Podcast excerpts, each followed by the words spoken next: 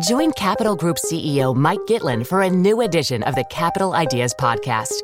In unscripted conversations with investment professionals, you'll hear real stories about successes and lessons learned, informed by decades of investment experience. It's your look inside one of the world's largest asset managers. New episodes are available monthly. Subscribe wherever you get your podcasts. Invest 30 minutes in an episode today. Published by American Funds Distributors, Inc. You know how to book flights and hotels. All you're missing is a tool to help you plan that unbelievable travel experience. That's why you need Viator. Book guided tours, excursions, and more in one place. There are over 300,000 travel experiences to choose from, so you can find something for everyone. And Viator offers free cancellation and 24 7 customer support for worry free travel. Download the Viator app now and use code Viator10 for 10% off your first booking in the app. Find travel experiences for you. Do more with Viator. For lots of people, the holidays kind of suck. They can bring up all sorts of things depression, pain, grief. Which is why I'm sharing a conversation I had earlier this year with philosopher Mariana Alessandri. We talk about how to deal with all these dark, emotions. I truly hope you find something useful in it. I know I did. And one more programming note we're off on January 1st, but we'll be back with a new episode on January 8th. Have a safe and happy new year. All right, on with the show. How can we find happiness? That's an old question. One of the oldest, in fact. Since the beginning of philosophy, at least, people have been wondering what makes us happy and how to get more of it. And that's all good as far as it goes. Happiness is great and very much worth pursuing. But if you're a real person living in the real world, you know already that it's not possible to be happy all the time. Life just isn't like that. And the problem with a culture obsessed with the pursuit of happiness is that it creates a lot of pressure to not be unhappy. It also reinforces the idea that anyone who's unhappy is, in some important sense, a failure. But is that really true? Even if you believe that happiness is the ultimate good, is it a mistake to assume that unhappiness is something to be avoided at all costs? I'm Sean Illing, and this is The Gray Area.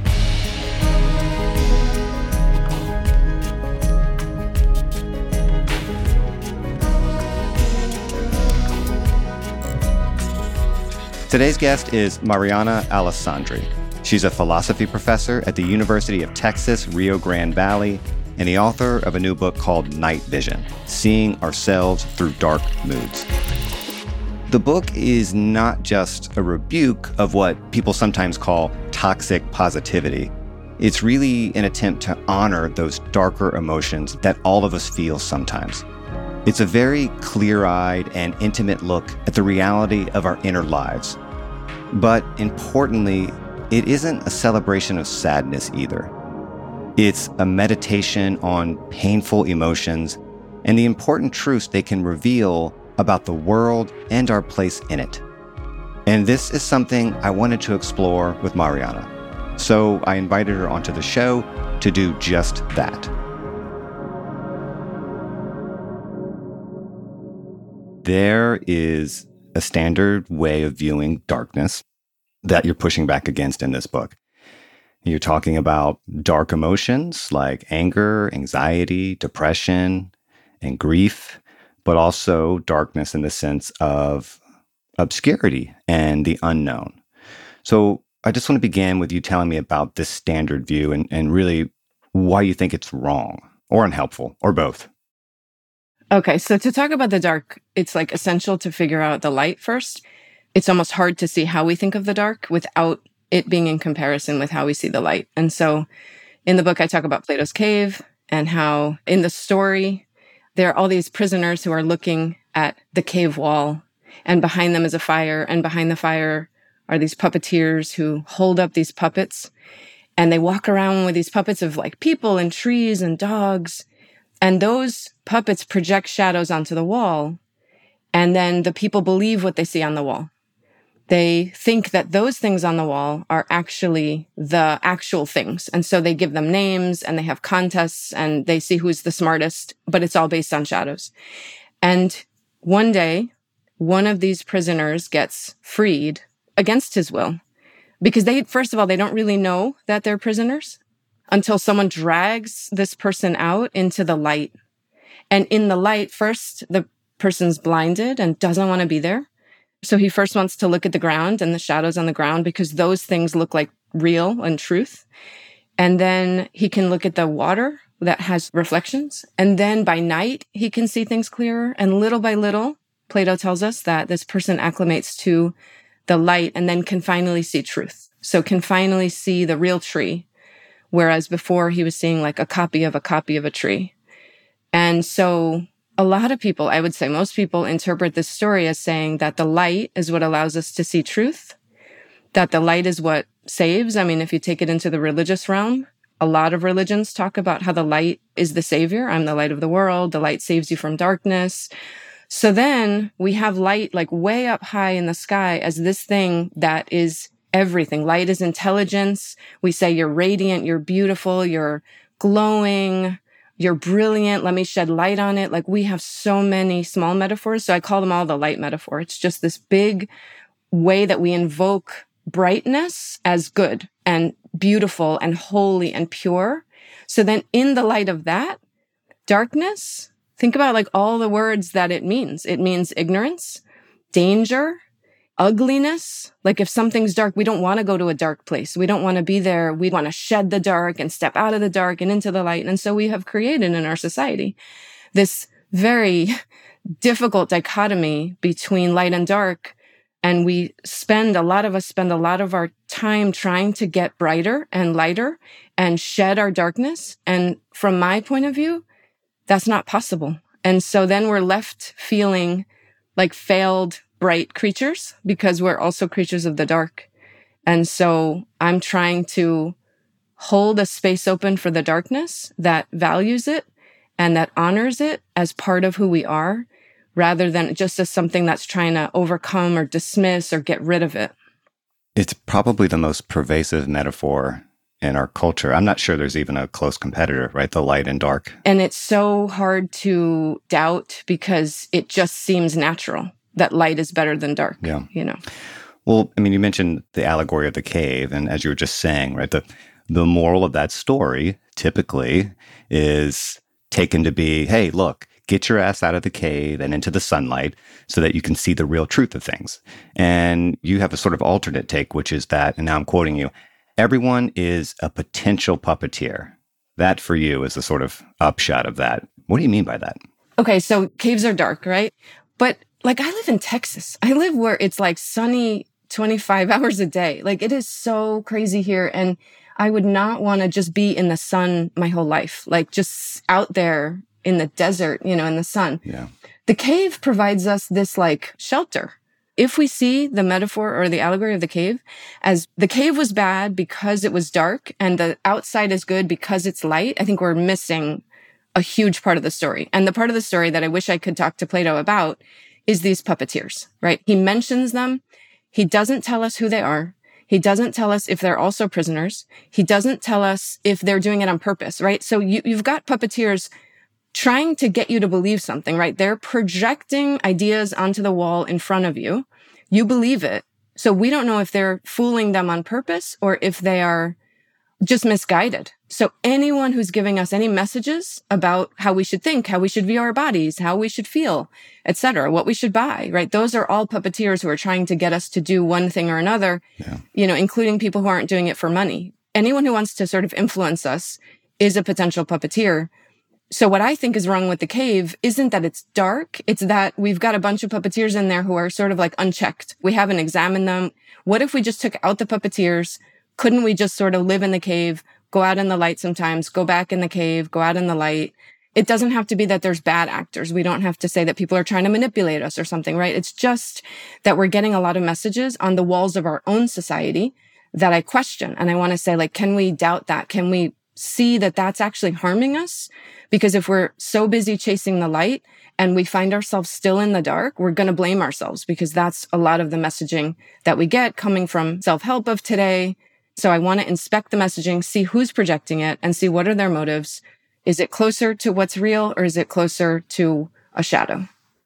So I want to back up a little bit and just talk about the origin of the book and then kind of work our way back through the argument you're making. This book came out of the pandemic and you talk about how you were granted the sabbatical year right before all hell breaks loose and the school shut down and how that really changed your experience and, and very obviously shaped the book. Do you think this would be a very different book in the end without that pandemic experience? There's a lot of things about the timing of the book that are interesting. I tried to sell a book like this, like similar concepts in 2014. And it didn't sell because everyone was so full of hope. Mm. Obama's president, you know, nothing's wrong, no pandemic, no one's angry, no one was defending anger, no one needed to be angry. That's a lifetime ago. oh yeah. And then Trump, right? And then people are angry on both sides. Everyone's all of a sudden angry. Everyone's starting to defend anger. Then it sold because it's like, yes, there's a time now for this. And so I was going to write the book, pandemic or not. But I think what the pandemic did was every chapter that I was writing, I I experienced what that chapter was about at the time. So while I'm writing about anger, I'm experiencing anger.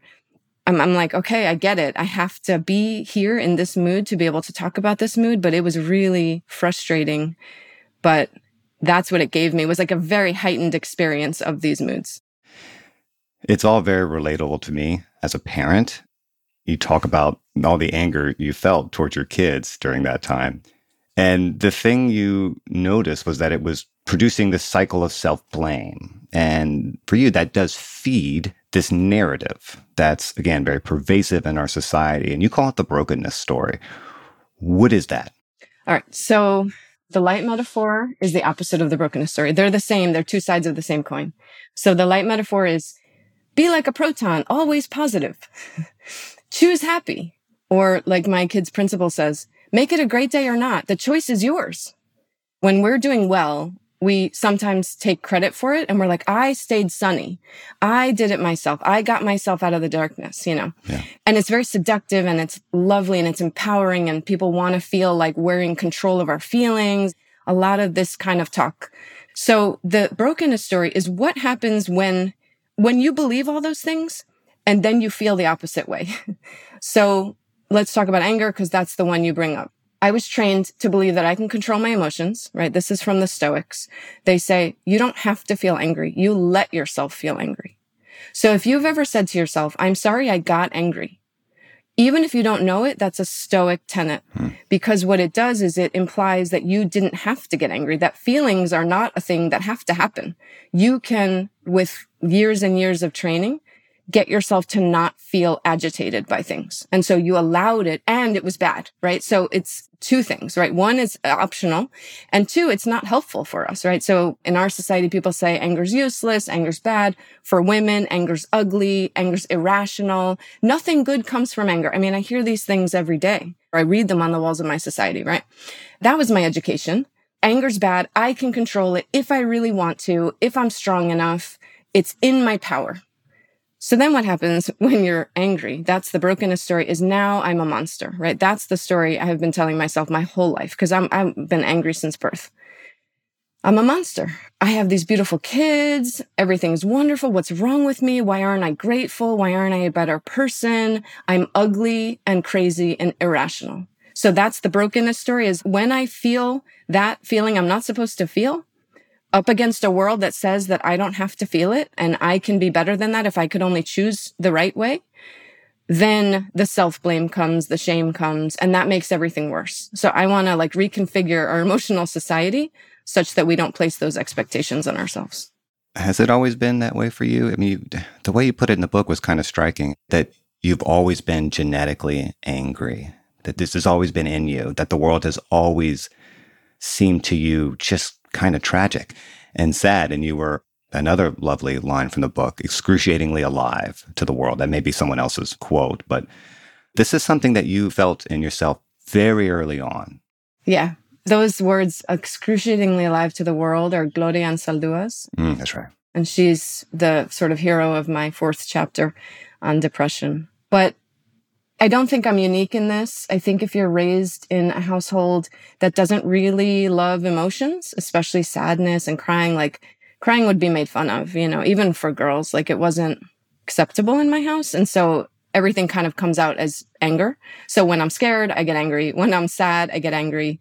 And I always just wished that I could be a crier because it's so feminine, right? It's so much more acceptable and sweet. Like, and people would feel bad for me if I cried. But like, because I'm angry, I get aggressive and people just get mad at me.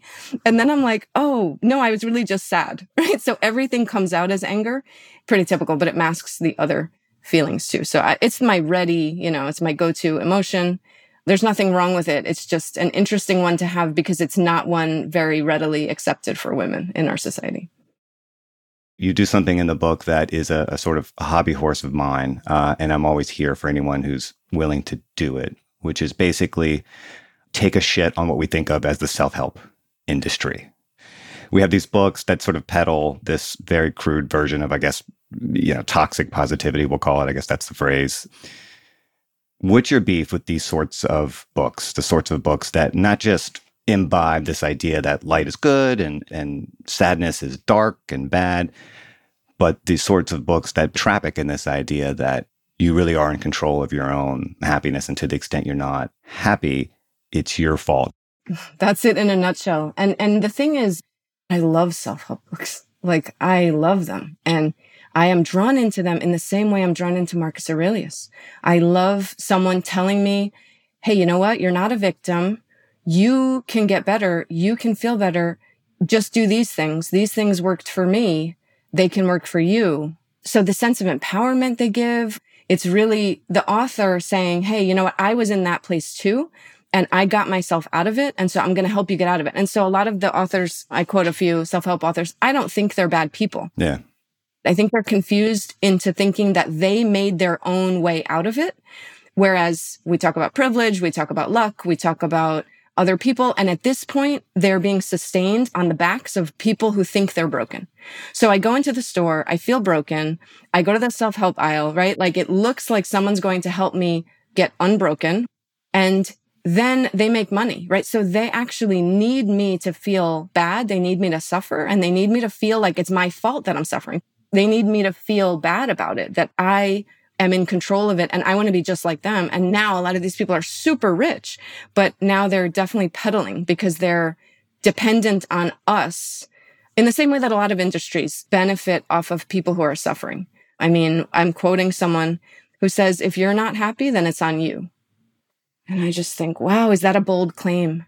Is that such a huge claim to make because you think that happiness is within 100% within your control. That is incredible. That's like purely stoic and very dangerous for a sufferer to read. And there's got to be some kinship between the light metaphor and the way Americans understand themselves that makes this place such fertile ground for this. You know, I mean, you mentioned the power of positive thinking, uh, the famous book by Norman Vincent Peale, which came out in like the 50s. And it's sort of the foundational text of this whole genre. And I'm sure there's just a ton to be said about how those kinds of ideas really did shape post war America and helped cultivate and cement all of these sort of attitudes and dispositions or whatever. Yeah, I think the US is a bizarre mix of stoicism, like the revival of stoicism that's so hot, you know, not just in California, but all over the world. Yeah. But specifically for the US, stoicism says choose happy. You get to be happy if you want to. But they're very careful. They say you can't control most of things. You can only control yourself, your virtue, what you put into the world. So they're actually more careful than most Americans who sort of peddle similar theories. But it's Stoicism plus Peale, exactly. 1952, power of positive thinking. So if the Stoics say, you know what, you can't control your outside circumstances, Peale is like, no, no, you can. if you actually think positively enough, you can get that job. And if you didn't get that job, this is the brokenness story. If you didn't get that job, it's because you weren't trying hard enough. You weren't positive enough. You had some negativity, pessimism. You influenced it. With that attitude, you're never going to get where you want to be.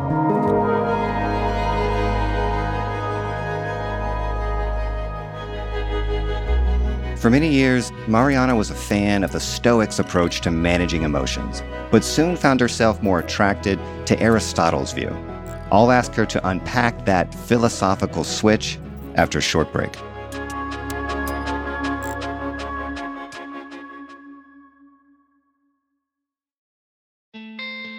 Support for the gray area comes from Shopify. Imagine an action movie where the hero has to sell 1,000 Barbra Streisand t shirts in 72 hours to save a major American city. Save the city from what exactly? That's for audiences to decide. But how would they do it? They'd use Shopify. Shopify is the global commerce platform flexible enough to help your business sell at every stage of growth whether you're the main character in a tentpole action movie or the real life CEO of a multinational company. No matter what you're making, Shopify can help you sell it. From their all in one e commerce platform to their in person point of sale system, Shopify offers the flexibility to support your operation. They also offer something called Shopify Magic, an AI powered helper created to help you stress less and sell more. Try it for yourself. You can sign up for a $1 per month trial period at shopify.com slash Vox. You can go to shopify.com slash Vox now to grow your business, no matter what stage you're in. Shopify.com slash Vox.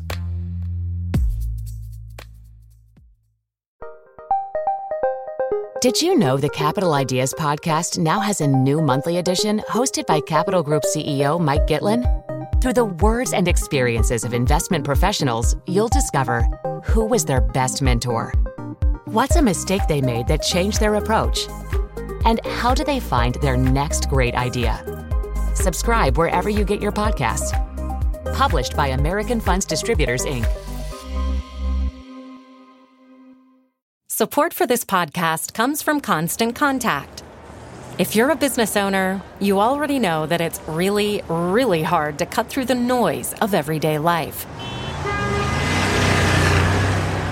If you want to connect with your customers, you need to break through the noise. You need Constant Contact. Constant Contact is a marketing platform that makes it easy to reach new audiences, grow your customer list, and connect over email, text, social media, and more. Whether you're a marketing guru or just learning the ropes, Constant Contact offers writing assistance tools and automation features that make it simple to say the right thing at the right time. So get going and start growing your business today with a free trial at constantcontact.com. Just go to constantcontact.com right now. Constant Contact, helping the small stand tall. ConstantContact.com.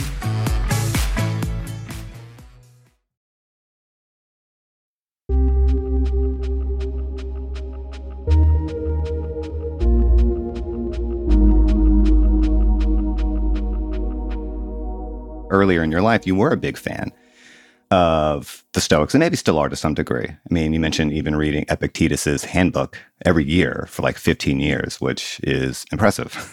but but it does seem like you have arrived at the view that the Stoic approach to passions and their approach to dark feelings is just ultimately not satisfying. And that sort of led you to Aristotle. So just tell us how that happened and why. Yeah, uh, Stoicism is very, I guess, seductive is, is a good word. It is. It's beautiful. There's so much in there yeah. that comes from the heart. Like these are real human beings who are really suffering. Seneca, you know, he's seeing crazy stuff going on.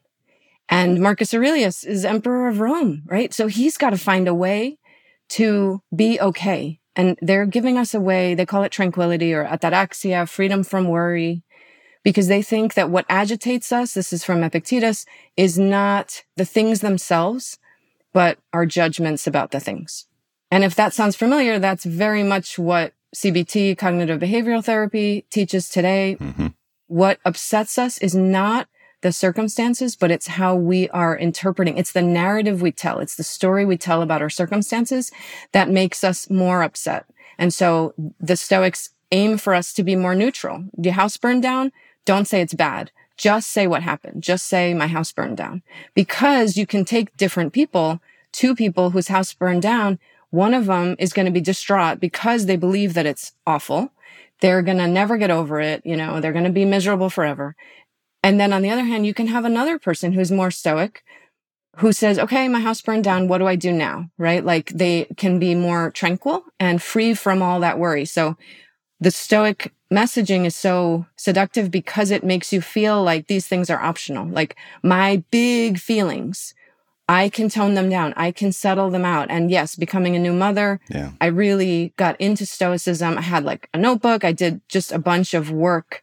There's all different kinds of practices that you do so that I wouldn't hurt my baby, right? So that I wouldn't do things that are wrong because you're not sleeping and, you know, they cry like all the time. And I needed something to make me feel like I could be calm. Like Seneca calls life a storm, right? So that one can be calm, like on a ship, you're calm, even though life around you is raging.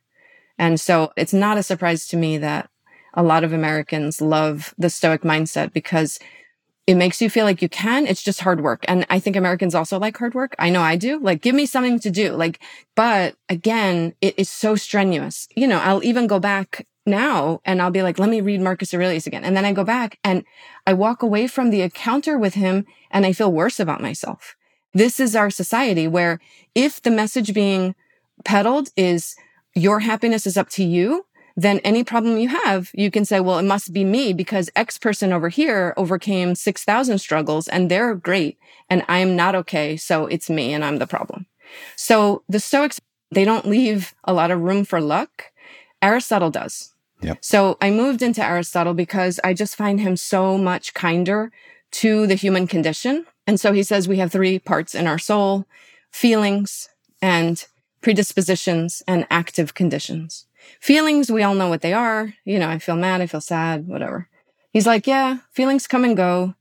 He doesn't think they're optional in the way that the Stoics think they're optional. And he doesn't want us to spend our time trying to fix them because he's like, you know what? There's like bigger fish to fry. So leave the feelings alone. Know yourself. Know what are you likely to feel. So for mine, again, it's anger. If something goes wrong, I can think like, oh, I'm most likely to get angry. So let me not get behind the driver that's slow because I'm probably going to get really angry. Right. So what he thinks is worth all the gold in the world is the active conditions. And that's the behavior. Yeah. So if you say something like, I got angry and I'm sorry I yelled at you when I was angry. That's Aristotelian. He's not saying, I'm sorry I got angry. He's saying, I'm sorry I yelled out of anger or at the worst, right? I'm sorry I hit you. Like I should not have done this action as a response to the feeling. So he wants us to disconnect the feeling from the action. And he says, even when something provokes you, you need to be able to act beautifully in light of that provocation. So that for me felt like, oh, I can do that. And Mr. Rogers is all about that, right? Like our feelings are fine. It's the way that we handle them. That's the problem. So a lot of people are actually convinced more by Aristotle than by the Stoics, especially in today's day and age. I don't know a lot of people who really believe that feelings are optional, but I do know a lot of people who say, okay, maybe feelings aren't optional, but I can definitely control my behavior. So action is the most important thing. You talk a lot about grief in the book, as one must in a book like this. And the Stoic wisdom on grief is, as you're sort of suggesting here, is to conquer it. And on the one hand, that can seem kind of cold. And you point to the example of the letter Seneca wrote to a grieving mother, telling her to grieve no more than was honorable. And that definitely seems a little unempathetic, we'll say. But on the other hand, is this still possibly wise given how self destructive runaway grief can be? I mean, maybe the Stoics are right here to just say, hey, you know, we can't grieve forever. We got to stop sometime. So why not will yourself out of it sooner rather than later? No, I totally understand that. And I had a student kind of raise a similar question about a relative who she saw was just in grief her whole life. And she said, Aren't the Stoics right? Don't we have to get rid of it at some point? We can't just sort of let ourselves wallow forever because it's destructive to other people, etc.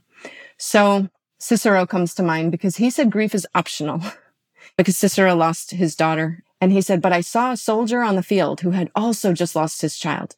And that soldier on the field didn't cry. And he said, so proof, grief is optional. You can actually just like stop it before it starts. This is their big thing. because it's painful, right? Like they care about us a lot. Here's a painful thing. Do we want to feel pain? No. So let's not feel pain. Like we don't need to succumb to these emotions.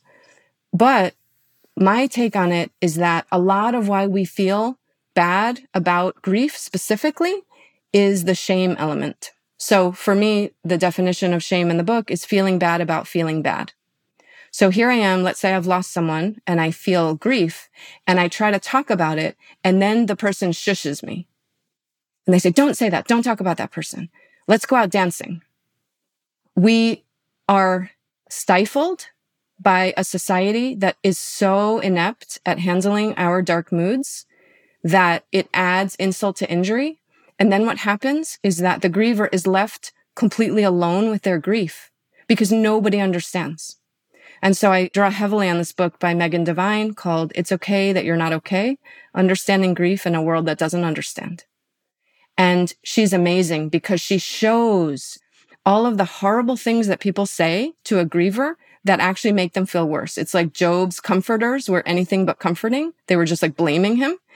Grievers are feeling this like loss and this pain and this tenderness. And a lot of times, either a person is so uncomfortable that they just ghost you, they just like run away. And they're like, well, I didn't know what to say. So I ran away. And that's terrible because then you're left alone in your grief and feeling like I thought that person was my friend. Or they'll give the platitudes at least this, at least that. I mean, I have a quick story. My mom lost her child, one of my brothers. It was before I was born, but he died at the age of nine. And my mom already had like six kids by then. And people told her all sorts of things that she had to just put up with. Everything from it happens for a reason, God wanted an angel, et cetera, et cetera. I mean, you can sort of imagine like all the bad things that someone could say. The worst thing that they said to her, according to her, years later, she said, they told her, well, at least you have all those other kids. Like if we understood the implication of that phrase, we're so well intentioned, but we botch grief so badly. It's like we go in, we've got like scissors on our hand and we go in to hug the griever and like we cut them up with our, at least you have this and if only, and uh, just not allowing the person to grieve. And so I think that a lot of the reason why long grievers are long grievers is because the world is the way it is. And I think that if the world were different, then the griever wouldn't be as afflicted. And so what I'm trying to do is like turn the lens and say, Hey, you know what? You live in a sick society. so society may be calling you sick, but let's look at the world in which you're grieving and let's see how those people around you are affecting you and they're making you feel shame and loneliness on top of grief. So I don't need necessarily to tell the person who's already suffering, well, you need to do X, Y, and Z. You need to get out more. You should open your blinds, go for a walk. You need sunshine. That's not it. It's us, the comforters who need to back off and who need to really, really approach grief differently and approach all of the dark moods for ourselves, but also for other people. Right now, our expectations in our society are set at hashtag no bad days. And I just think we're screwed because one, that means one bad day is you failed. And so grief is like a big failure, right? Like, oh, you're sad more than two weeks. Well, let's see what we can do with you, right? Yeah. Everyone else wants to change the person. And I want to say, hey, you know what? I don't think it's you. I think you're living in a world that is emotionally intolerant. You just mentioned hashtag no bad days. And I want our listeners to know what you're referring to there. And this is, I think, toward the end of the book, you bring up a guy, it's your kid's soccer coach. And he's wearing this sweatshirt and it says hashtag no bad days. And your point in bringing him up is to say, even that guy knows that, in fact, there will be bad days. So why does that person buy and wear that shirt in the first place? I mean, I've been so tempted to ask him, but I never wanted to insult him or sort of like come at him. But yeah. I've been so tempted to ask him, like, what made you buy that? Why do we hang things in our house that say, like, it'll get brighter, good days are right around the corner, stay positive, stay sunny? I mean, the whole point that he's doing is he's spreading sunshine. He's just a good American. Like, he's reading the walls of our society that say, hey, you know what? Smile. It cheers people up. When people are sad, make them feel better, buy them something or make them smile. So he's living in a world where that's what we should do when we have a bad emotion. We should not give into it. We should not listen to it. We should do our best to combat it. So combat negativity with positivity. And so he's just reading the walls of our society absolutely correctly. I'm the weirdo here. I'm the one who's saying, wait, aren't the walls of our society projecting shadows? Aren't those shadows of actually what really is? And what really is, is that we are dark and we have these moods and we have bad days. And my whole argument is that they, in fact, for a lot of us, okay, I'm not even speaking for everyone here because maybe some people read the book and they're like, that's not the world I live in. That's okay. But for a lot of us, wow, the world that we live in is pressuring us to stay positive and we can't keep up and we don't want to keep up. There's no need to stay positive because we're not going to drown in negativity. The pressuring is a big point, And this comes up in your discussion of grief and your description of it as a sort of juggling the prospect of falling apart, which when people experience grief, it is this experience of falling apart. And at the same time, there's this tension between that experience, which is true, and then the simultaneous desire to not want to fall apart. And you have people in your life, friends and family, who genuinely don't want to see you fall apart. And so navigating that tension is really hard. I, I want to push back even on that word, though. Yeah, please. Because right now, like I'm sitting in my office and down the hall, my mom is dying. Okay. She's on hospice it looks like she's in the active phase of dying. So I have been caring for her and it is absolutely exhausting. I don't know what date is, but I'm not falling apart. Like that's what I'm tempted to say. I'm tempted to say, I'm going crazy. I'm falling apart. I can't handle this. Everything that points to the person, that there's something wrong with me. And really what I want to replace that with, I just want new vocabulary. I want us all to pitch in yeah. Can we get better descriptions of this? Because it's not a feeling of falling apart. Like that's within a framework that everything is held together, right? So in my intro to the grief chapter, I talk about a person who congratulates another person on keeping it together when your wife died. It's so amazing that you kept. And I'm like, what does that even mean?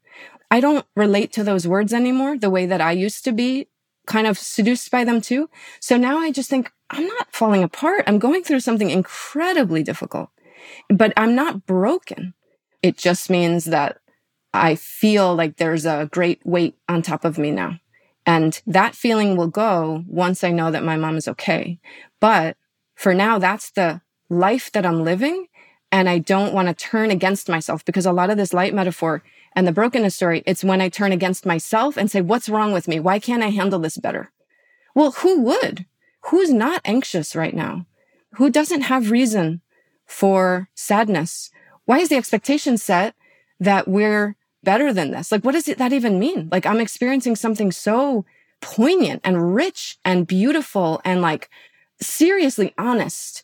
Socrates preaches intellectual honesty. And I want to say emotional honesty is just as important as intellectual honesty. So I would like to see a world in which we would be brave enough, honest enough to be emotionally honest with one another so that we could sort of like lower our expectations of what we think life is. So I want to get away from that kind of falling apart metaphor too. It says something about the pervasiveness of the metaphor that I sort of unreflectedly became a vehicle for it there without even thinking about it. Can I ask how you're preparing for your mom's potential death? I mean, are you almost, in some ways, it does almost feel like you're kind of pre grieving? I mean, I talked about this on the show. I, I lost my mom about three years ago, but it was very sudden. It was a car crash. There was no time to prepare or reflect on anything. It just happened. And the grieving process for me, I don't even really know how to talk about it. It was just like this sort of shadow that just kind of followed me around for a long time. And then one day it was a little um, lighter. And then another month or two or three down the road, it was a little lighter. And you just sort of get on with it. But how are you, as someone who thinks so deeply about these sorts of questions, how are you preparing for this? Um, how do you think you'll handle it? Um, no, I think there's just something about losing your mom that's like, I lost my father in February. So these are like back to back. But there's something different about losing my mom. And because it was more sudden, she thought she had six years. Um, but then her cancer came back. And so it's not sudden like yours but it feels more like I'm not prepared. Whereas my father had had a stroke four years ago. You know, we had more time to sort of recognize that he wasn't immortal. When I teach like Seneca on grieving, and he says, practice death in advance. And I ask my students, what do you think that means? Right. And some of it to them means spend time with the person, tell these people that you love them, like recognize that your parents and grandparents are mortal, etc. But then some of them also pick up on the fact, I think he's also saying like, you're actually doing it. Like I'm doing grief right now. I'm practicing my mom's death by looking at her every day and putting drops of water into her mouth. She does not look like a person who's alive. So I'm practicing death and with that, I'm allowing myself to grieve. So I just cry spontaneously. I cry talking to friends. And this is something that, like I said earlier, I'm not a crier. So it's weird for me. And it's usually very quick. It's like a quick cry and then I'm done, but then it comes back. But in terms of like testing my own theories, what I believe is that sharing your pain is a gift to other people. And I think we've been raised to believe that my pain is a burden. So I should shield somebody else from my pain. So if I really love you, I will not tell you what's going on with me because it would hurt you. Because I don't want to make you suffer. I shouldn't tell you that I'm suffering. I believe that if we're in pain, the loving thing to do, if you feel like it, is to tell other people, to invite them into the world of pain and to say, like, it's okay here too. So one thing I'm doing a lot is with my kids, because obviously they live here and they're seeing all this. And so I talk to them about it every day and talk about different angles of it. And I warned them the other day, I said, you know, I think I'm going to cry a lot for Ita. But I said, just know that a lot of my crying will be relief because right now I'm taking care of her. So I'm under a lot of stress, making a lot of decisions that I don't always know are right. But it's going to be relief. It's not just sadness crying is so mixed and beautiful and like it's so good to cry and talking about it talking to people normalizing it right it's not a secret and i want to make more normal real life stuff so miguel de unamuno is a philosopher i use in the second chapter on sadness and i call it dolor because in spanish that just means like emotional pain and physical pain and he says that we are like guitars whereby when two guitars are standing next to each other, if you vibrate one of their strings, if you pluck one set of strings, the other set of strings starts to vibrate. That's beautiful. That's the way it should work. And that's the way it often works. So if I'm talking about my mom, you don't have to say, no, no, we don't have to talk about that or whatever. Like your strings, your heartstrings should vibrate. And they did because then you told me about your mom. And someone asked him, why doesn't it always happen? And he said, well, uh, I guess the other person doesn't have heartstrings. or he says, they're frozen. And I think that happens to a lot of us when we feel numb at the sight of other people's pain. It's because they got frozen because we've been taught that pain is like taboo. We're not supposed to talk about it. And like, oh, maybe I don't know you very well. Oh, this is awkward, whatever. But like, it's about like thawing out our heartstrings to allow them to vibrate. Even in the case of my mom, there's no tragedy here it's just pain. It's hard and it's real and it's natural and all of that, but it's what's going on. So it's emotionally honest. Is that what it means for you to find, to create dignity in these sorts of emotions? To not do what there's a lot of social pressure to do, which is to mask it, to paper over it, to tamp it down for the sake of not making someone else have to acknowledge it and deal with something actually, you know, real is that where the dignity is to be found? And, and again, not bludgeoning people with it, but also not running away from it. Yeah. Being honest about it and being almost proud of it, actually. I had to think about this a lot because it's not the mood that I'm trying to dignify. It's very difficult to dignify depression. Because then you slip into the five gifts of your depression, the thing you didn't know that was so great about this thing that's not the point of the book. The point of the book is to actually dignify and see and recognize, because I can't give you dignity. I can recognize the dignity in you. Recognize the person who suffers as dignified. Yeah.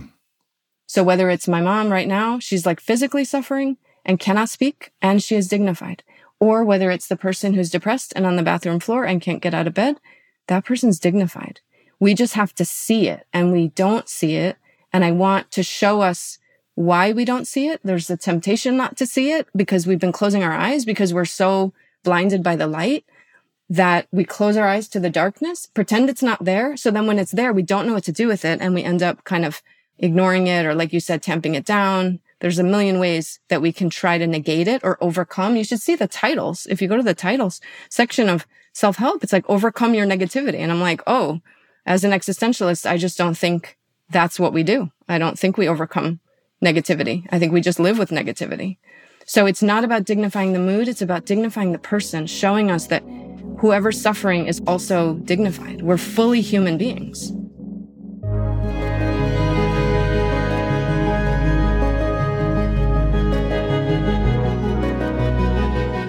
We're going to take one last quick break. But when we come back, if we try to shake off these bad feelings when they arise, is that dishonoring these emotions? Are we doing an injustice to ourselves?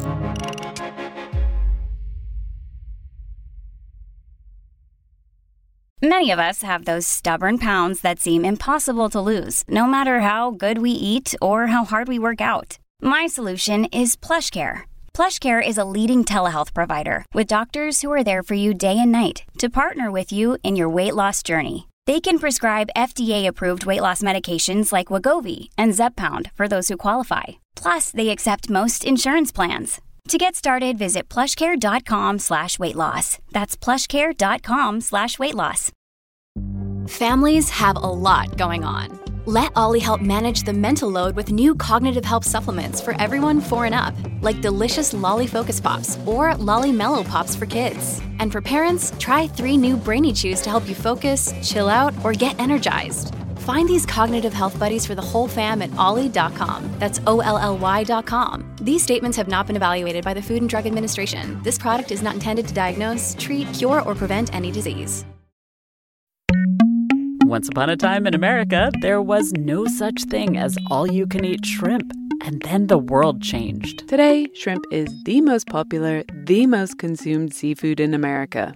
The Endless Shrimp Fiesta is an American institution. But that shrimp fiesta comes at a steep price. Here at Gastropod, we found out that hidden behind the delicious shrimp on your plate is environmental disaster and modern day slavery. So, can you have your shrimp and a clear conscience too? Actually, yes, and we've got the secret to help you unlock true, lifelong shrimp happiness. Listen to the latest episode of Gastropod wherever you get your podcasts.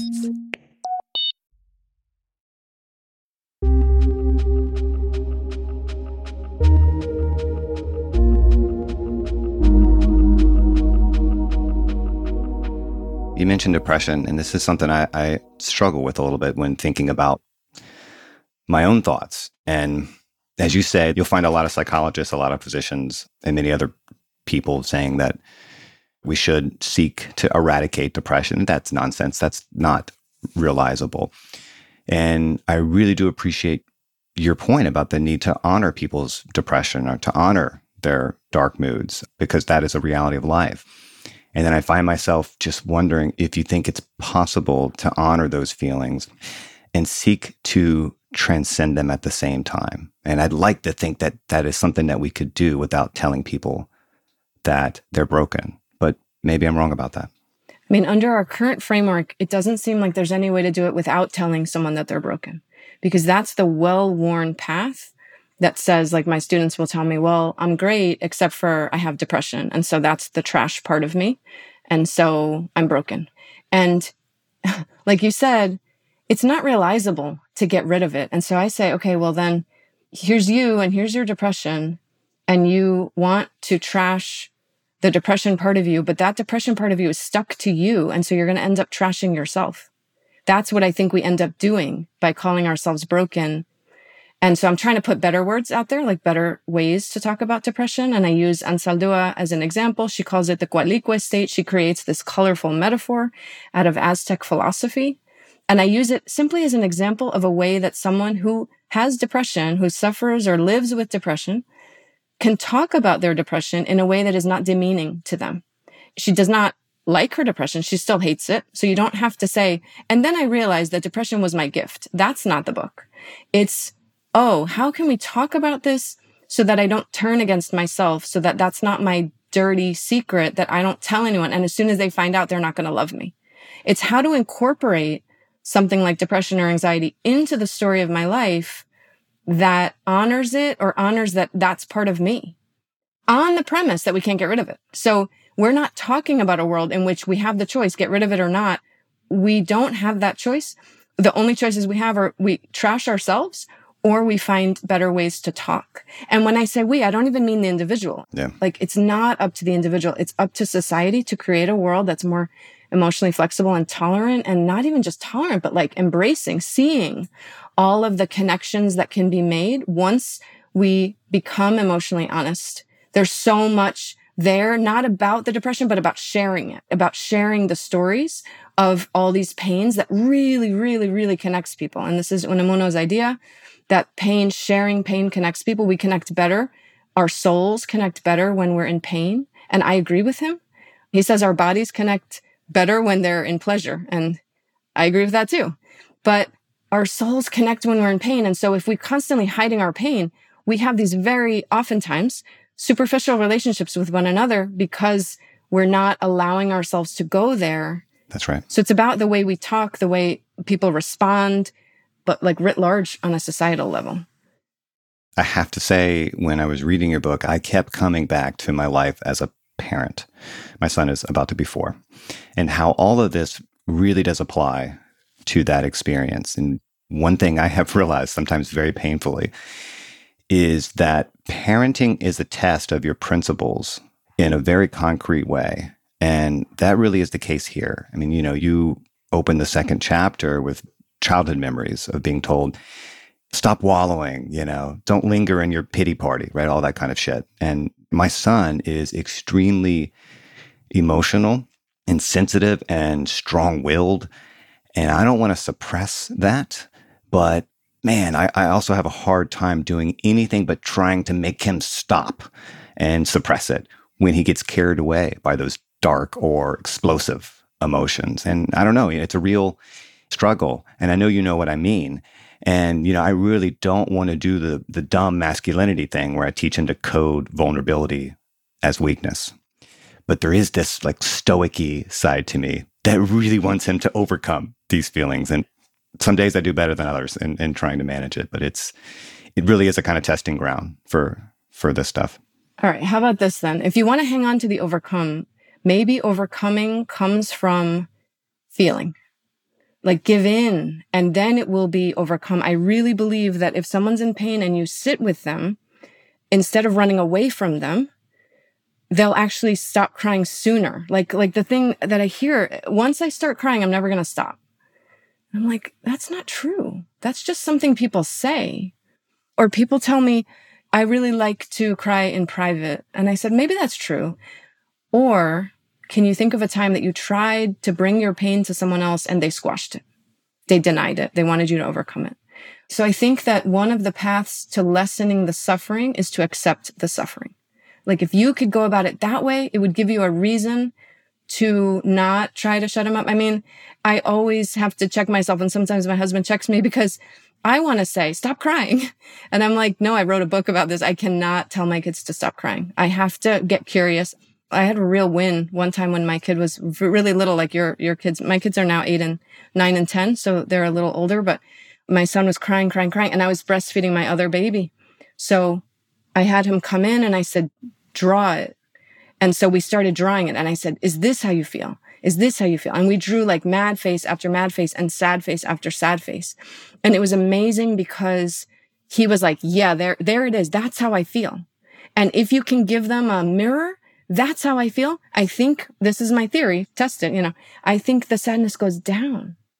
And a more recent example is my 10 year old son was crying about something like that the world would consider very frivolous. Like he didn't, he couldn't go to two parties and he had to choose which party. So he's crying. You know, the temptation is to be like, that's nothing. Don't you know that Ita's dying? You know, like that's the trump card. I can always say that. But I just went in and I rubbed his back and I said, yeah, it's really hard.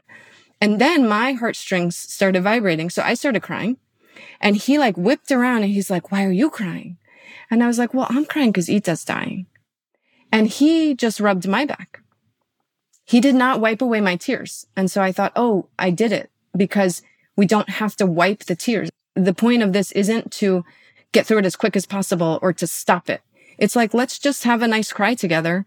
And then we're joined together and we're hugging and it's not traumatic for him. Like it's just for a 44 year old, that's what I'm crying about. And for a 10 year old, that's what he's crying about. And that's okay. Like I never want to compare my sadness to his and say like, you have no right to be sad. Like we just all get a right to be sad about whatever it is. And we don't have to say first world problems or anything like that. We're just sad. It's not really a big deal. Obviously, what you're what you're saying in this book and what you're saying now is we need new stories. We need better stories about our dark moods, stories that honor those dark moods and that don't seek to expunge them. Is there a simple way for you to maybe sum up what that story might look like? The story we should tell ourselves about our dark moods? Yeah. I mean, I, I have one concrete suggestion that I think is a kind of summary. So much of our pain comes from believing that we're supposed to cheer each other up? And how do I make my friend happy when she's sad? If we could eliminate the idea that it's our job to make another person happy or cheer them up, we can just be there for them. So I think like whether we're talking about anxiety or grief or depression, like once we relieve ourselves of the responsibility for other people's moods, then we are just like, oh, oh, I, I can just come over and have pizza with you? Great. Like I can do that. But when I thought I had to cheer you up, that stressed me out. So I ran away. Like if I could change one thing in our world, like immediately, it would be to get people to stop believing that our job is to cheer each other up. I do think that our job, if we love the person, is to not leave them alone. I think we want other people around and the sufferer always gets to decide because maybe they don't. Then you go away. But like to not leave somebody alone in pain. Your job isn't to cheer them up. It's just to kind of sit there with them if that is good. And sometimes saying nothing at all really is much better than these phony condolences that are so awkward. Again, the book is called Night Vision. Mariana, this was a true pleasure. Thank you so much for coming in. Thank you.